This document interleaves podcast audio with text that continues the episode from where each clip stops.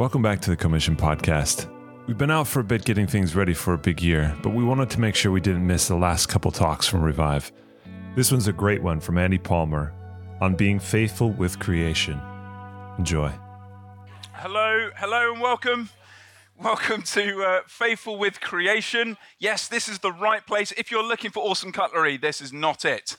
Although we do have a set like them, so we're very grateful for that um, which will not be used in, in the process of this seminar, I'm afraid. Um, there'll be people arriving late, no doubt. So, what I'd love you to do, just to kick us off, turn to the person next to you, perhaps twos or threes where you are, and perhaps um, chat with them. Out of 10, how concerned are you with what's going on on the planet today? Yeah, the, environmental concerns, things like that. How concerned are you out of 10 and why? Okay, turn to the person next to you and chat about that just while we wait for the newcomers to rock in. Okay. Sorry to interrupt. No, no, we'll keep chatting about this over. It's just useful to know. I expect some of us here today are perhaps very highly concerned. That's probably why you're here, maybe, and you're, you're very concerned. Uh, others perhaps really not concerned, perhaps wondering why on earth Co-Mission is having a seminar on this subject. And maybe that's why you're here to check out whether this is sound or not. I, I don't know. Um, hopefully, I want to persuade you that being concerned for creation is a godly thing to do and, and how we hold that uh, intention uh, and actually in uh, compatible with uh, the Great Commission to go and tell people about Jesus Christ. Um, if you join us since the start, my name's Andy Palmer. I serve Christ Church Balham. Uh, this is something I thought about, and um, I hope that at the end we have time for Q and A. Um, so if we don't have time for Q and A at the end, if we run out of time, uh, do grab me afterwards. I hope to answer your concerns. Shall I pray? Let me, let's bow our heads. Father God, thank you that you're a good, loving creator. Help us, Lord, to know how best to understand this creation which we're presently in. Help us to um, grow in our appreciation of you and all that you made, and to know how best to balance the various tensions and priorities that we face. And uh, we pray you'll give us wisdom and particularly attentiveness in this heat. In Jesus' name, Amen. So, of course, there was a time when people thought this planet is slightly too big to fail. It's massive, isn't it? It's too big to fail. And yet, nearly every week, we're hit with headlines after headlines after headlines telling us, one way or another, that our planet is indeed failing. Climate is changing, ice caps are melting, sea levels are rising, species are vanishing, droughts and famines are increasing, and so as a result, people are dying. People are dying. And in fact, they're dying in the poorest places of the earth in general, all because of this climate change. Now, if you're here today and you're what you might describe as a climate change denier, I'm not going to be going into the science of everything. Uh, if, if, you're not persuaded of that, um, this summer I probably won't help you. Um, but it might help you from a theological angle, if not a scientific one. But, but I, I, was, I was terrified recently to read an article uh, which argued that by the year 2050, all the world's coral reefs will have disappeared. That's um, 20, I'm bad at maths, 27 years away, no coral reefs. Isn't that tragic?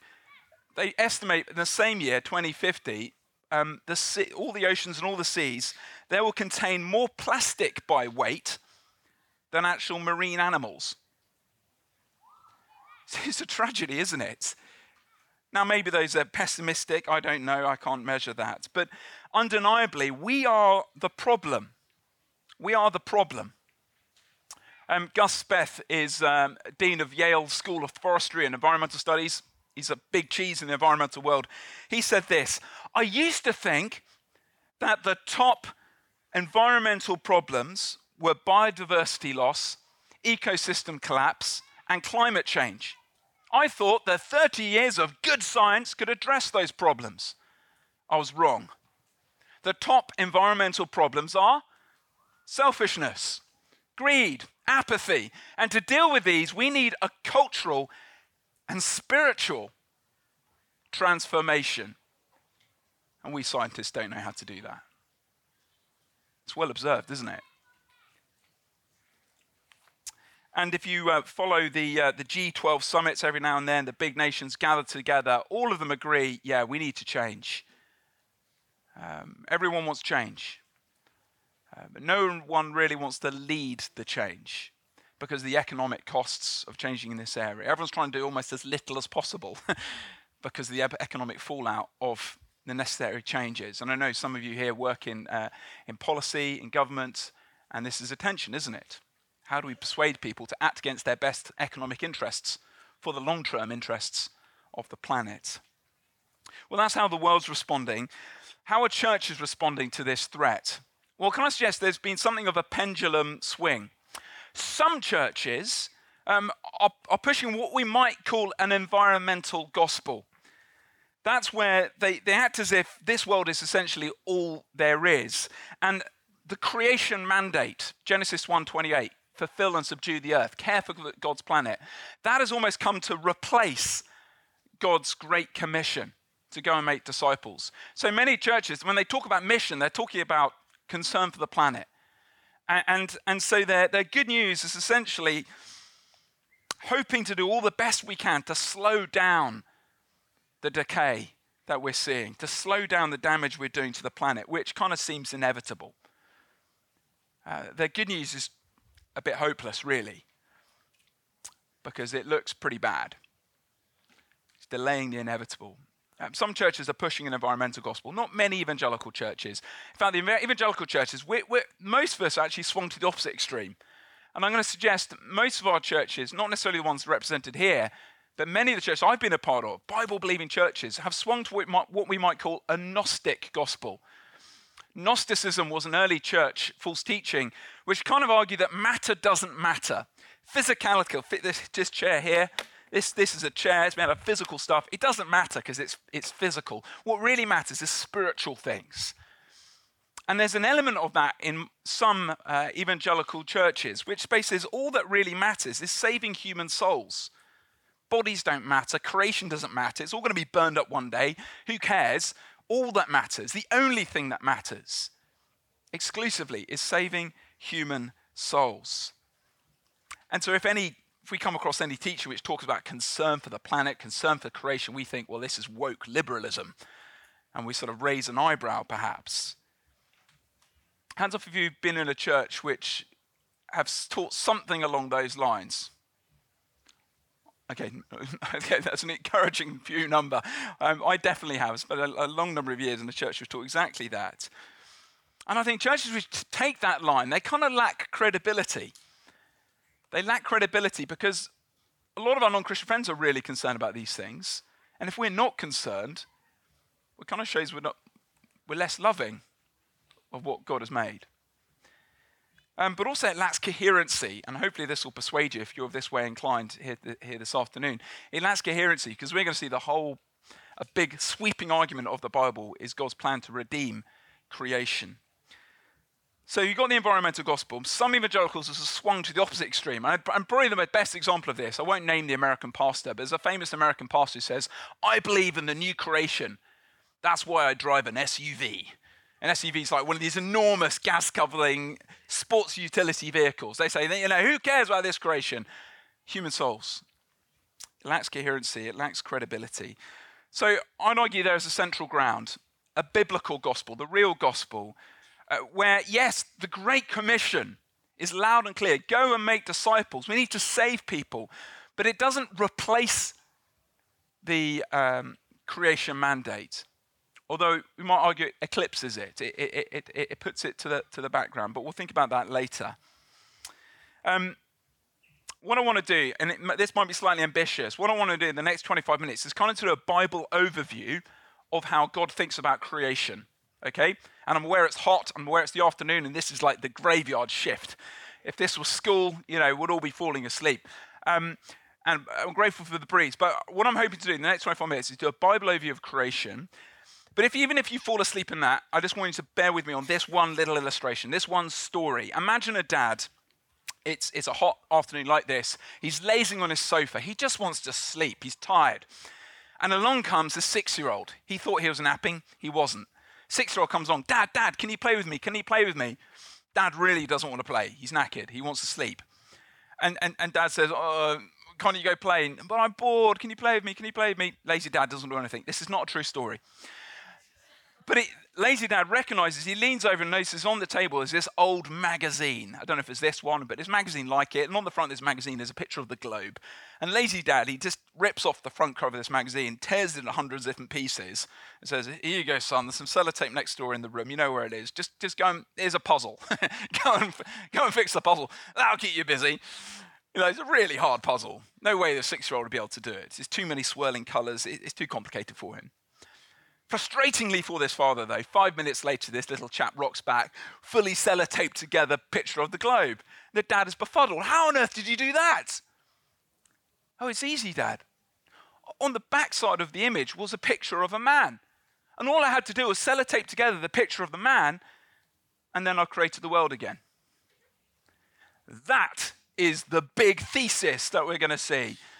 The way in which God is going to repair this broken world is through redeeming uh, broken mankind. That's the thesis. Now we're going to show you that from the Bible, okay? This is the more complicated thesis.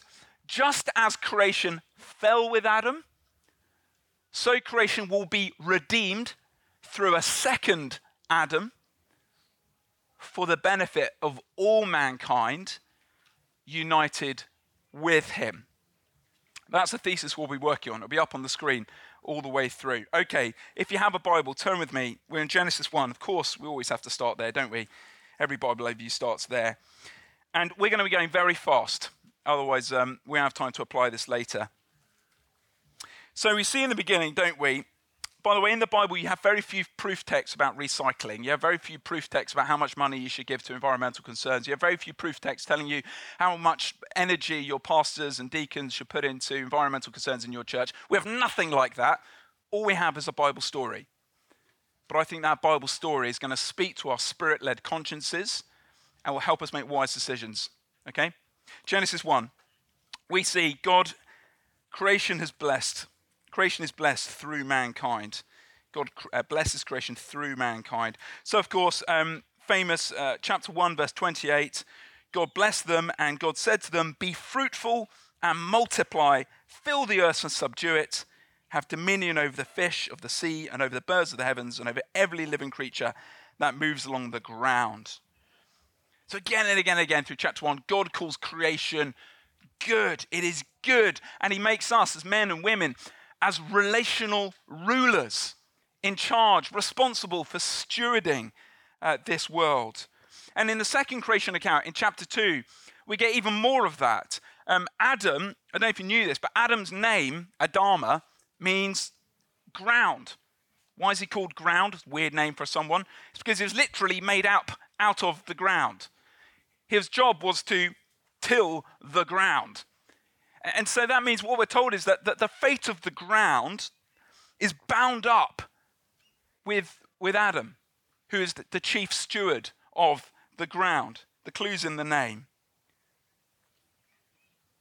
God considers creation to be good, and so he gives us a gardener. And uh, Psalm 8 uh, speaks much more about this, doesn't it? Uh, humanity, we're, we're utterly insignificant, and yet we're utterly dominant.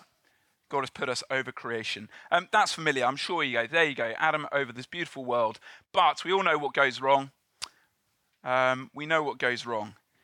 Because, of course, over the page, creation is cursed with mankind. So, chapter 3, you know the story Adam and Eve rebel against God, they disobey him, and as a result, they are cursed and exiled out of the garden. But more than that, creation is cursed with them. So look with me at verse 17. And, uh, and God said to Adam, Because you have listened to the voice of your wife and eaten of the tree of which I commanded you, you shall not eat of it. Cursed is the ground because of you. In pain you shall eat of it all the days of your life, thorns and thistles it shall bear forth you, so on and so on and so on. That ground Adam was made out of is now cursed. It's bleak. Creation falls with Adam. And yet, if you look back to the previous verse, verse 16, there is hope. There's a hope of an offspring. God says to the woman, I will surely multiply your pain in childbearing. In pain, you'll bring forth children. No, wrong bit. Verse 15. Oh, sorry, forgive me. I'll put enmity between you and the woman, between your offspring and her offspring. He shall bruise your head, you shall bruise his heel. Do you see? Um, God says to, to serpent, who, who represents the created order here, he says, one day there will be a serpent crusher. One day there will be a redeemer who's going to restore the brokenness that, which has come about as a result of sin. So there you go. Creation is longing for redemption with humankind. And you see that in Romans 8, don't you? Creation groaning, awaiting its redemption. Now, this is where the story might get slightly unfamiliar because creation doesn't give up. Creation is longing for its redemption, and its hope is bound up with a man. And the man is called Noah. Look at chapter 5, verse 29. So Lamech, his dad, sings over his son and says, verse 29, he called his name Noah, which means rest, saying, Out of the ground that the Lord has cursed, this one shall bring us relief from our work and from the painful toil of our hands. And so the hope is this is the guy who's going to redeem creation. This surely is the serpent crusher, the, the, the redeemer of all creation. And, and it starts off very good for Noah. It looks as if he is that righteous, perfectly obedient redeemer. Every time he's mentioned, he's, we're told about his righteousness, his obedience, his obedience, his obedience, again and again and again. And so, um, God, you know the story. God, just even though creation is, needs to be uh, wiped out, it needs to start again because, because of human sin. God says, I'm going to redeem creation through a man. And God sends to Noah uh, two of each animal and seven of each clean animal to be safe with Noah, safe with him uh, in the ark. And it's quite strange. Uh, we think that the key bit of the flood story is God saving the remnant, the righteous remnant, Noah and his family. But just look again at chapter 8, verse 1. Who is God remembering here? Look down, chapter 8, verse 1. But God remembered Noah and all the beasts and all the livestock that were with him in the ark. God is concerned to redeem creation. Just think about it. If God wanted to, he could have annihilated all of the animals and not bothered saving a remnant and then creating them ex nihilo out of nothing after the flood. But he doesn't do that. He decides to save a remnant of creation with Noah. And so after the flood, um, Noah makes this sacrifice, this pleasing smell, smell goes up to God. And, uh, and God promises in verse, uh, in verse 21 of chapter 8 when the Lord smelled the pleasing aroma, the Lord said in his heart, I will never again curse the ground because of man, even though the intention of man's heart is evil from his youth. Neither will I again strike down every living creature as I have done while the earth remains, seed time and harvest, cold and winter, cold and heat, summer and winter, day and night, shall not cease. So human hearts haven't changed after the flood. They're just as wicked as before. And yet, God makes this promise to always keep creation ticking over as long as the earth remains. Uh, violence continues after the flood. Sin continues after the flood. Uh, various things change, like we can now eat meat after the floods. The creation mandate is repeated after the flood, but here God institutes a new covenant, a, an unconditional covenant, not just with mankind, but with all creation. So look at chapter 9 and verse 11. Again, this might seem strange to you, God making a covenant with the inanimate earth, but he says, verse 11, I establish my covenant with you, Noah, that never again shall all flesh be cut off by the waters of the flood, and never shall there be a flood to destroy the earth. And God said, This is the sign of the covenant I make between you and me and every living creature that is with you for all future generations. Do you see? God is concerned to redeem creation with his Messiah. So is Noah the great Messiah then? No, he's not. Guess what happens? He goes into a garden, he does stuff with fruit, and gets naked. Does that ring any bells with you? Sounds a lot like Adam, doesn't it? He does some stuff in a garden with some fruit and gets naked. Well, that's what happens with Noah. He falls in a massively Adamic fashion. And so we think, oh, maybe this guy isn't the redeemer of creation we were looking for. And yet God's covenant with creation still stands. And so the search continues for the rest of the Bible. And of course, you know, chapter 12, the plot picks up with, uh, with Abraham. And God says in verse chapter 12, verse 3, all the families of the ground will be blessed through you. So God is concerned to redeem creation. It's all bound up with humankind. So is Noah the guy? No, he's not. Who is then? Well, you know the rest of the story. We follow Abraham's line to the people of Israel, then to the line of Judah, and there's a king called David. Is he the Messiah? No. Is it Solomon? No. And then there's the exile. Oh, it's very disappointing. And in the midst of exile, or in and around that period, a whole bunch of prophets speak about the Messiah who would come, the Christ who would come to redeem creation. And because this is supposed to be a seminar, you're now going to turn to the person next to you, and you have a choice. You have an interactive moment to turn to the person next to you and you can choose either Isaiah 11 or Ezekiel 34 or Hosea 2. And you're going to look there. What is the Messiah going to do with creation? Okay? Choose one of those. Read it quickly. What is the Messiah going to do with creation? Okay. Hopefully, you've seen, I don't know what passage you've looked at there, but hopefully, you've seen that the plan for God's king is not just to save his people, but also to save the place in which his people inhabit. Uh, the king is going to bring peace to creation. He, God is a husband who will make a covenant with creation. You see, all the, all the promises of God's covenant, uh, with no, the Noahic covenant, are fulfilled in, in what this king would one day come to do. Um, hands up you've read the, the book Prince Caspian. I read it last year with my, my, my kids, they, they loved it. And, and there's a, a, a particular moment um, when uh, you might know the, the, general plot line. It's about the, um, the Telmarines have come to Narnia, and it, it's set in a period where the animals are no longer talking. The, the creation of Narnia is in disarray. The talking animals are no longer talking. Humans are now in charge, it's all, and it's a bit of a miserable place, and all of the Narnian old animals are in hiding. But then there's this young prince, Prince Caspian, who comes along. He's from the Telmarines, but converts over to the old Narnian side, and, and it's all very exciting. And I think uh, the Badger says of him, This is the true king of Narnia we've got here. A true king coming back to true Narnia.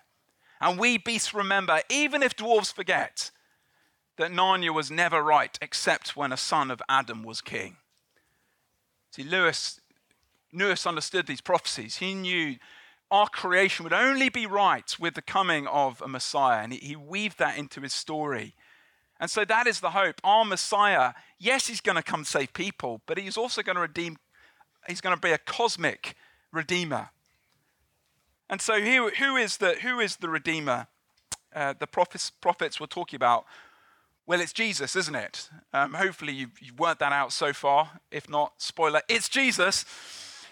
And uh, of course it is. And Jesus, uh, we're not going to spend a long time in these New Testament texts, but Jesus did what Adam did not and could not do. He fulfilled the creation mandate.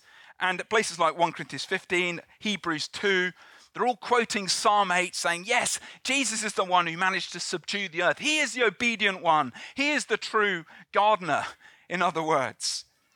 He has come to redeem all of creation. Uh, Colossians is often one of those Bible books which we get uh, read with uh, new Christians with, isn't it? And Colossians 1 1 to 15, uh, 1 15 to 20 talks about how Christ has come to redeem all things, whether things on earth or things in heaven. Not just human souls, all things. We have a cosmic Redeemer. And the place to see this most clearly is in Romans 8. Would you turn there now?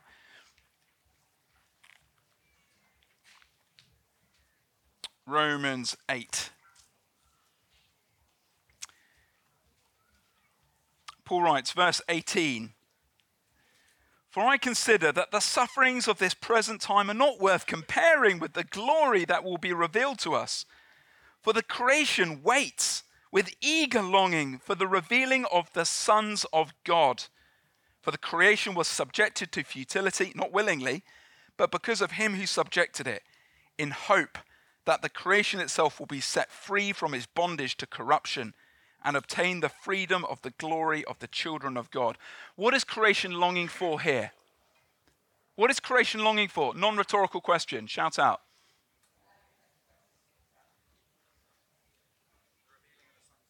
The revealing of the sons of God.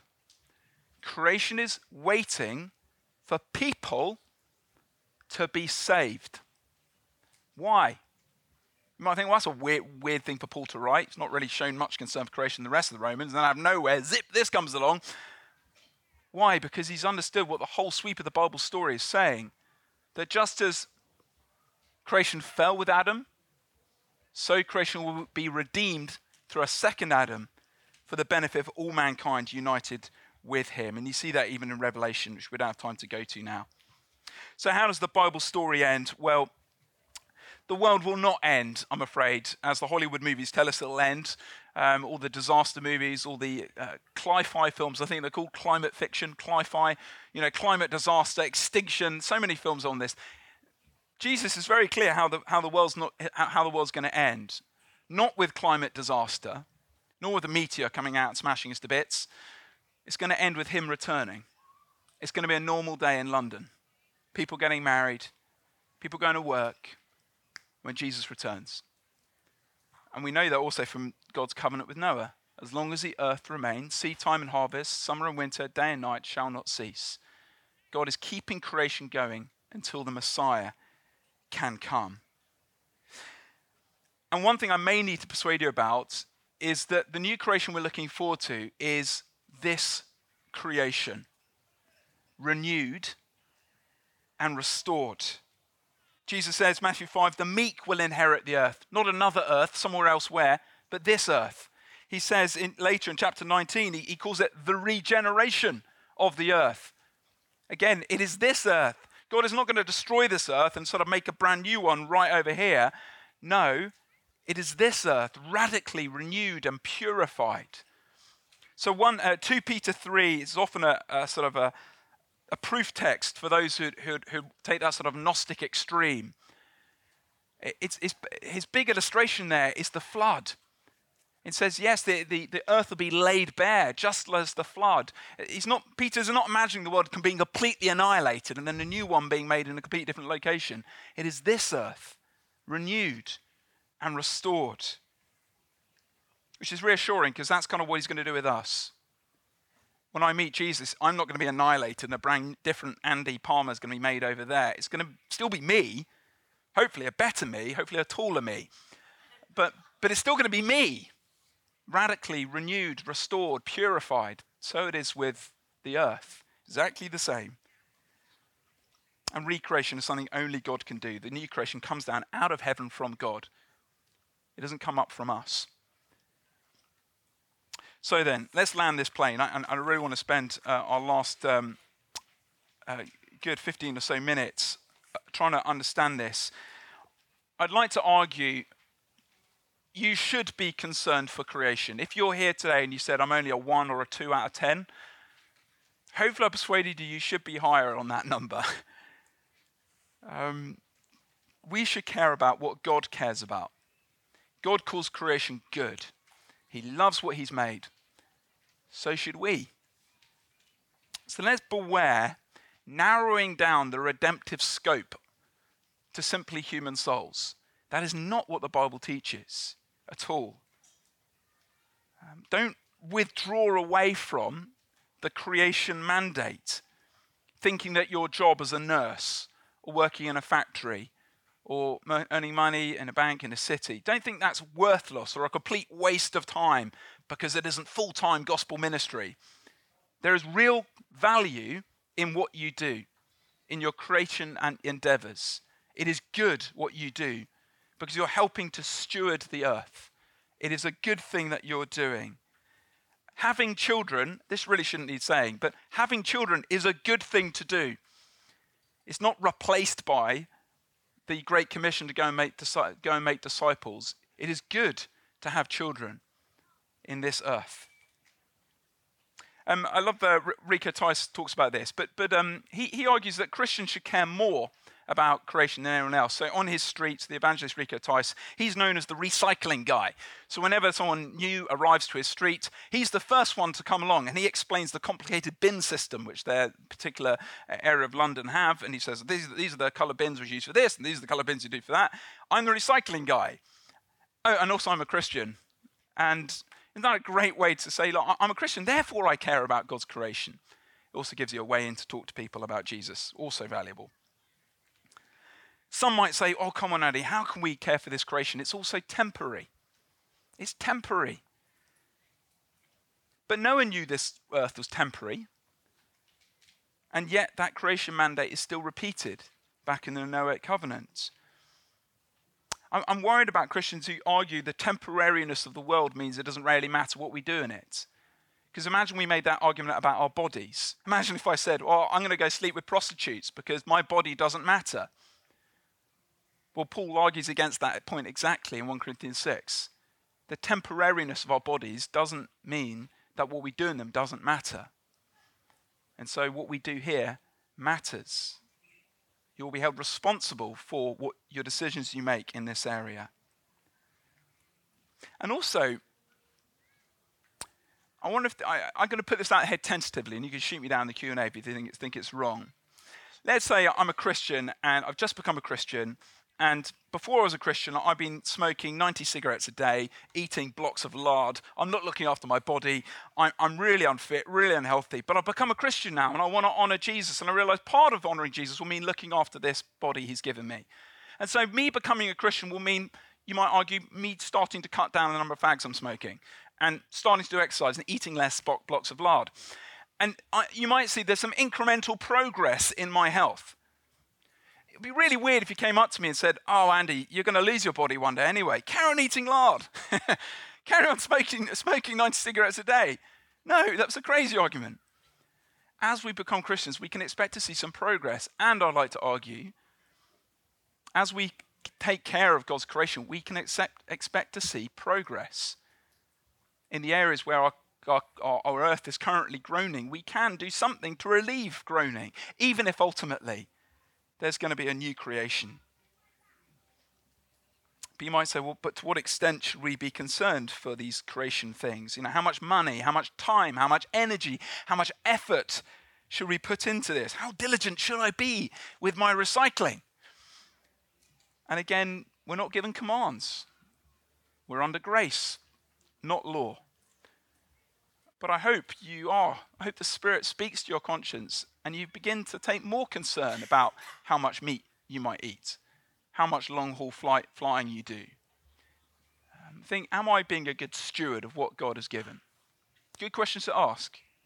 So, yes, be concerned with creation. Hopefully, that hits people on that side of the, the pendulum swing. But here's the thing I think ultimately we need to be supremely concerned for mankind. Why? Because creation's bound up with mankind. Creation is invested in our redemption. And so that means we should be invested in people's redemption too. So that means kind of we need to make some pretty difficult decisions. But guess what? So did Jesus. I can think of at least four occasions where Jesus had to make really difficult decisions between creation mandate and saving people's souls.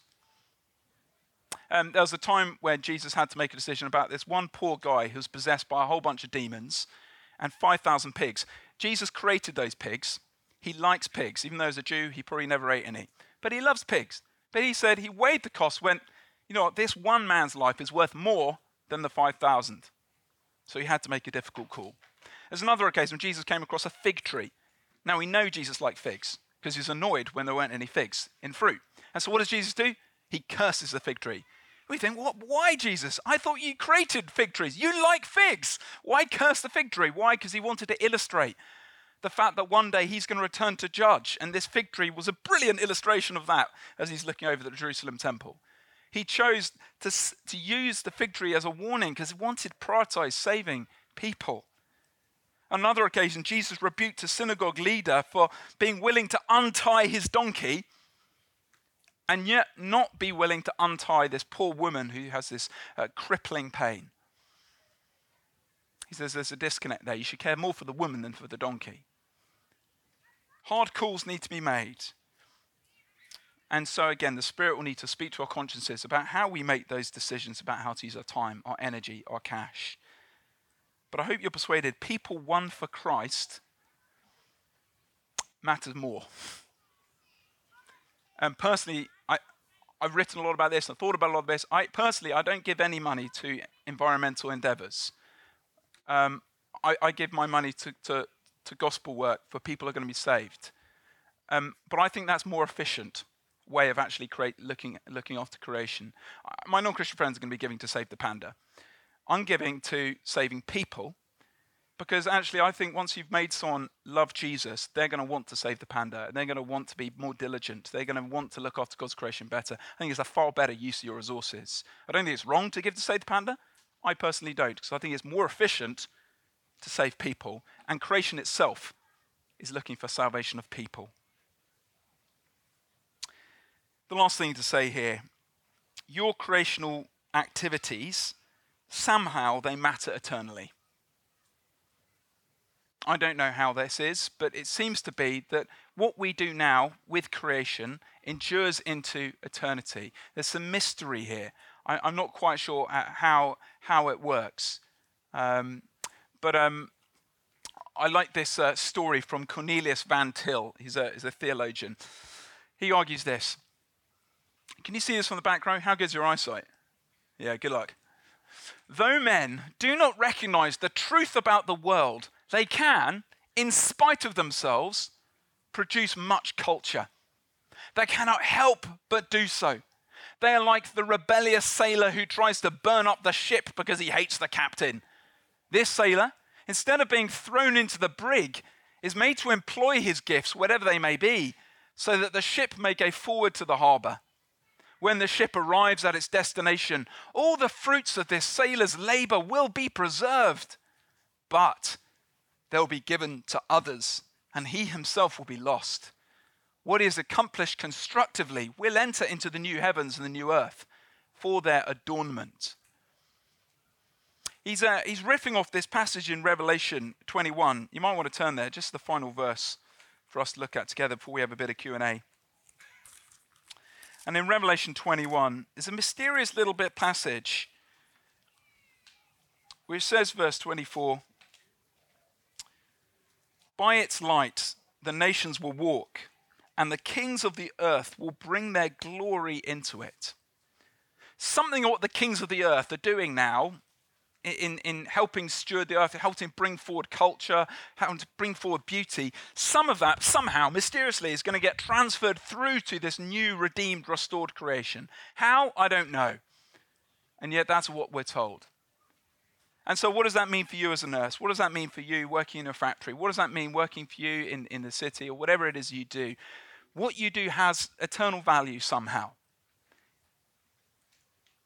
And, and so, you shouldn't despise it you shouldn't think this is a waste of time. If only I was telling people like Jesus 100% of the time.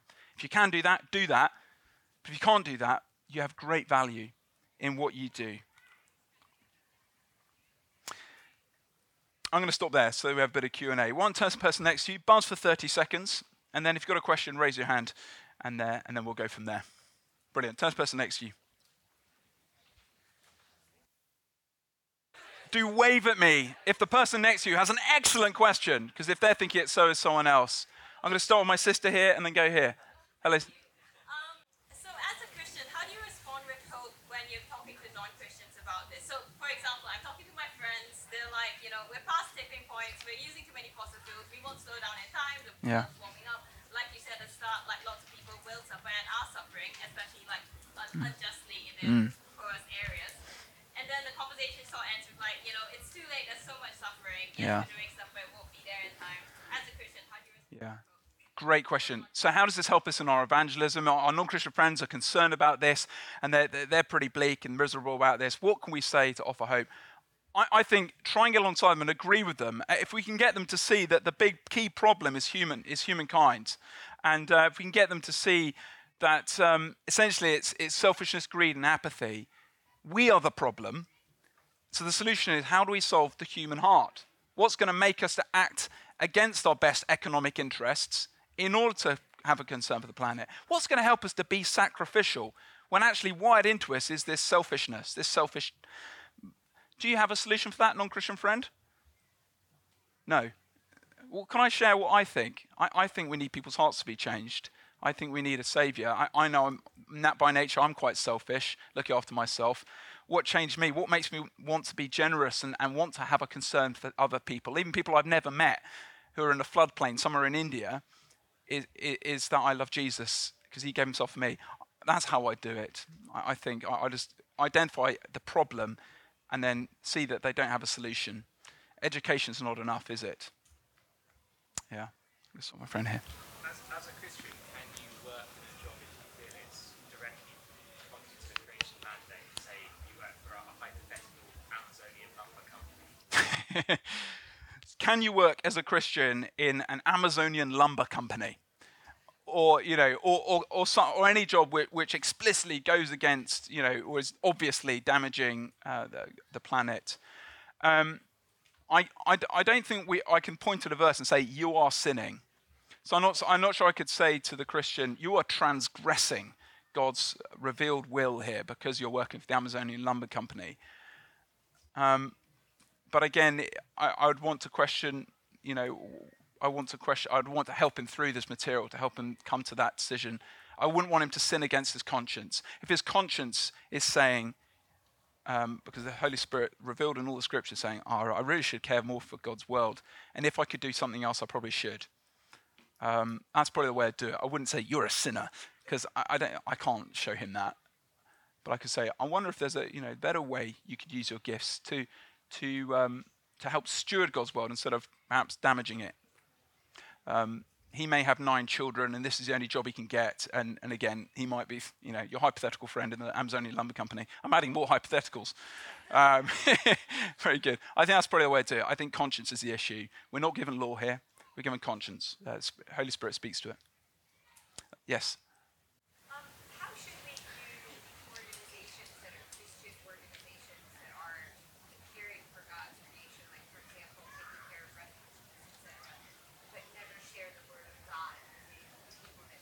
Mm. How, thank you. So how, how, should we care? What should we? How should we relate to Christian organisations which um, have particular concern for creational concern for, for environmental concerns, but don't have a explicit um, proclaiming the gospel sort of um, mandate, something like that? Well, again, isn't it? I think um, a lot of the societies in Britain which uh, have a concern for animals, the RSPCB, is that the birds? And then there's an RSPCA, which is animals. Um, they were created by and established by evangelical Bible believing Christians. Because they thought, well, hang on, reading my Bible, God really concerns about birds, isn't he? Maybe I should too. And let's protect them. And that's a good thing to do. Um, I think as long as we're not fooling ourselves that, you know, we, we, we're, we're doing everything. Um, so the, the, the way I put it in that, in that central pendulum is the Great Commission eclipses but doesn't replace the creation mandate. I think it's good what RSPCA and RSPB are doing, even if they're now completely lost their evangelical origins. It's a good thing that they're doing. Um, but I'm going to be putting my, my money uh, in the Great Commission. And if I know there are Christians who work for um, in environmental things and, and, and write and publish, that's brilliant. It's not necessarily what, church, what churches should be doing. It's not necessarily where money in churches should be put. Although I'd hope churches are making good green decisions about reusable cups and, and what pumper they're using and uh, heat pump they're using and things like that. Um, but I, I, don't think we should treat them with suspicion or concern, or I think we should encourage them. I mean, I wouldn't it be great if we had more Christians working in this field? Um, not necessarily what pastors need to be doing, but we need Christians doing it, definitely. Yeah. Sister.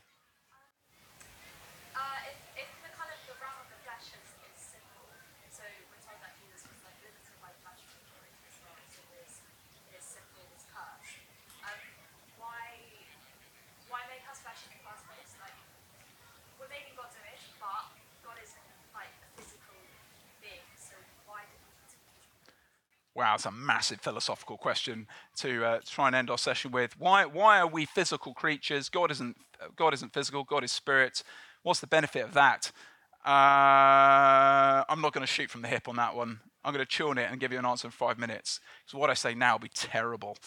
And then I'll, I'll have someone like Andy Mason coming over and telling me I've committed at least nine Christological heresies. Um, so I'm not going to, I'm not, I'm going to talk about it. I'm going to have one last question, and then the sound man saying I need to wrap up. Yeah. How do we uh, sort of hold together the creation mandate, but also the fact that the world is becoming very obvious and that's a big cause of like environmental issues that we've got to and I mean that's an obviously significant issue. Yeah. How do we say it's good to create new life, but also there's a limit beyond that as we can sustain it?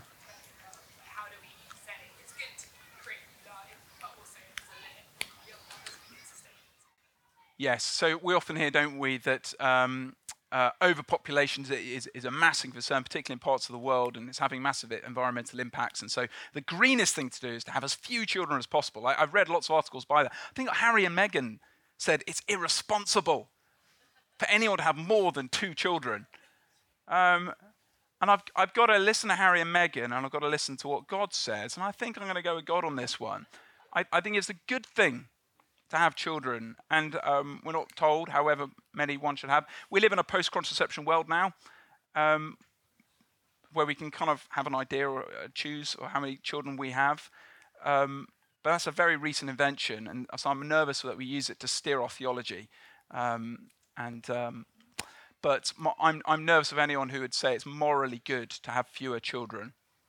Um, although I, I- would take the point that yeah, we are consumers. Uh, you know, we have to eat things. we have to have heating. We have to have clothing, and that has an environmental impact.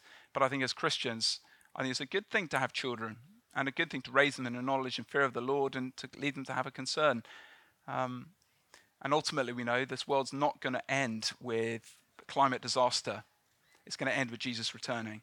And I think we hang on that promise. It's going to be a normal day in London. There's much more to be said about that. And I take your point. I just want to, yeah, put, put the other point forward. I'm going to pray, and then we'll have more questions at the front, okay? Father God, thank you for keeping us awake in this ridiculous heat. And um, we love you, Lord, and we love the fact that you've given us a beautiful physical creation to enjoy and bodies to enjoy it in. And I pray, Father, you'll give us, your Holy Spirit will speak to our consciences and help us to consider how we can better steward what you've given us, how we can better steward the gifts you've given us in order to have a concern for this world.